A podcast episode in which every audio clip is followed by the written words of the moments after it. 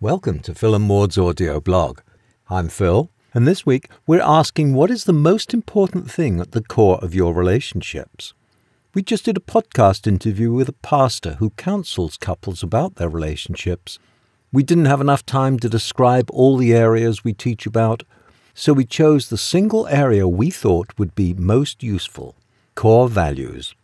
We spoke separately about this, and Maud said, Understanding core values and learning what yours are is foundational to the process we teach for creating peaceful, harmonious relationships. We differentiate values from wants and needs on a spectrum of ever increasing importance. This scale starts with wants, which are the most ephemeral, moves through needs, which are sometimes difficult to differentiate from values, and then to values, which rarely change even when you formulate them in different words or images. Your core values are those upon which you base your life, your actions, and decisions, even when you're not clearly aware of what they are. This can occur because values are often felt rather than thought, and as a result, you may not have actually put them into words for yourself. And yet, they are so critical to your life, inner peace, and all your relationships. A knowledge and understanding of what yours are can be a great tool for creating mutual solutions to disagreements and misunderstandings in your relationships, as well as finding a more fulfilling way of applying them to what you do and how you do it in your life. We recommend setting aside time to take a deep dive into what yours are and formulating them for yourself. When you've done this, it will give you the opportunity to reflect on whether and how you put them into action. Once you're aware of your core values, those most central to who you are, you can take a look at your relationships in terms of how much your partner, friends, and even relatives have matching values.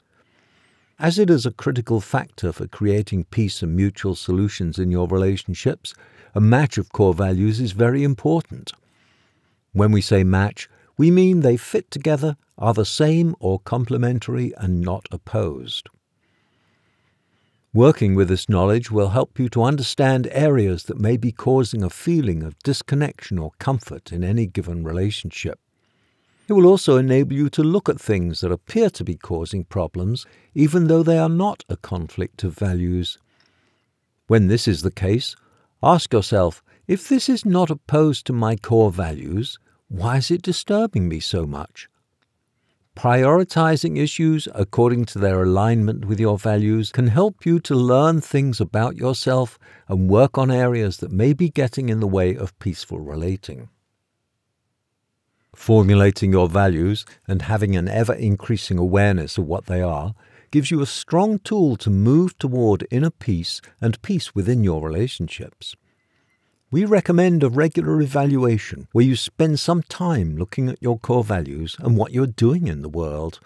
Are you walking your talk? Are you spreading your values in the world through your actions and interactions? This evaluation is not to judge yourself or give yourself grades of good or bad. It can be a way for you to re-evaluate what you are doing. Ask if there are things you can do that would spread your values more fully.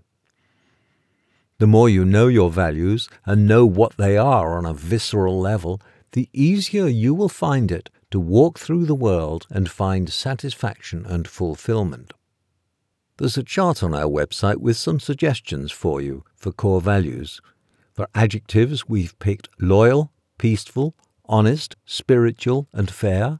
For phrases, we've picked believe that we are all related, act and make decisions from love, not fear, be honest and speak your truth, and serve and support each other. These are just some suggestions to get you started. Think about what is most important for you and write your own. And when thinking about core values, distinguish between values you hold and how you want others to be. Think about these and take some time to write your own down. These are core, so don't make long lists just pick a few that are of the deepest meaning to you. It can also be really juicy and useful in partnerships and intimate relationships for both of you to make lists and share them with each other. This helps when disconnects arise. You can look at whether they're really about values or are just different ways of expressing the same values. Again, if it's not about values, then why is it disturbing you? This can be a fruitful area of self inquiry.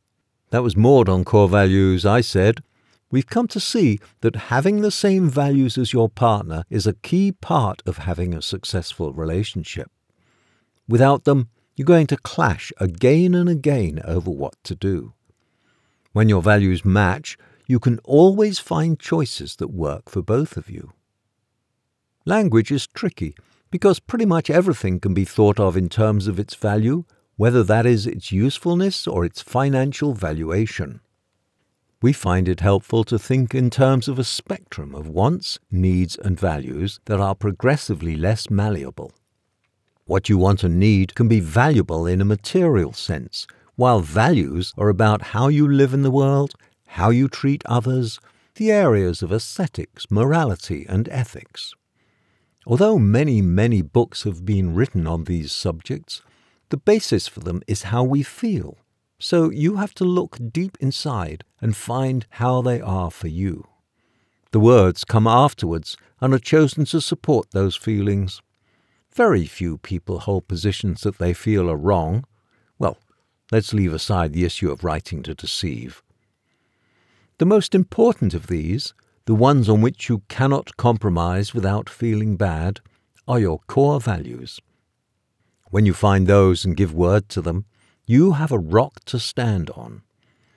With this and a partner with matching or complementary values, there is no need for conflict.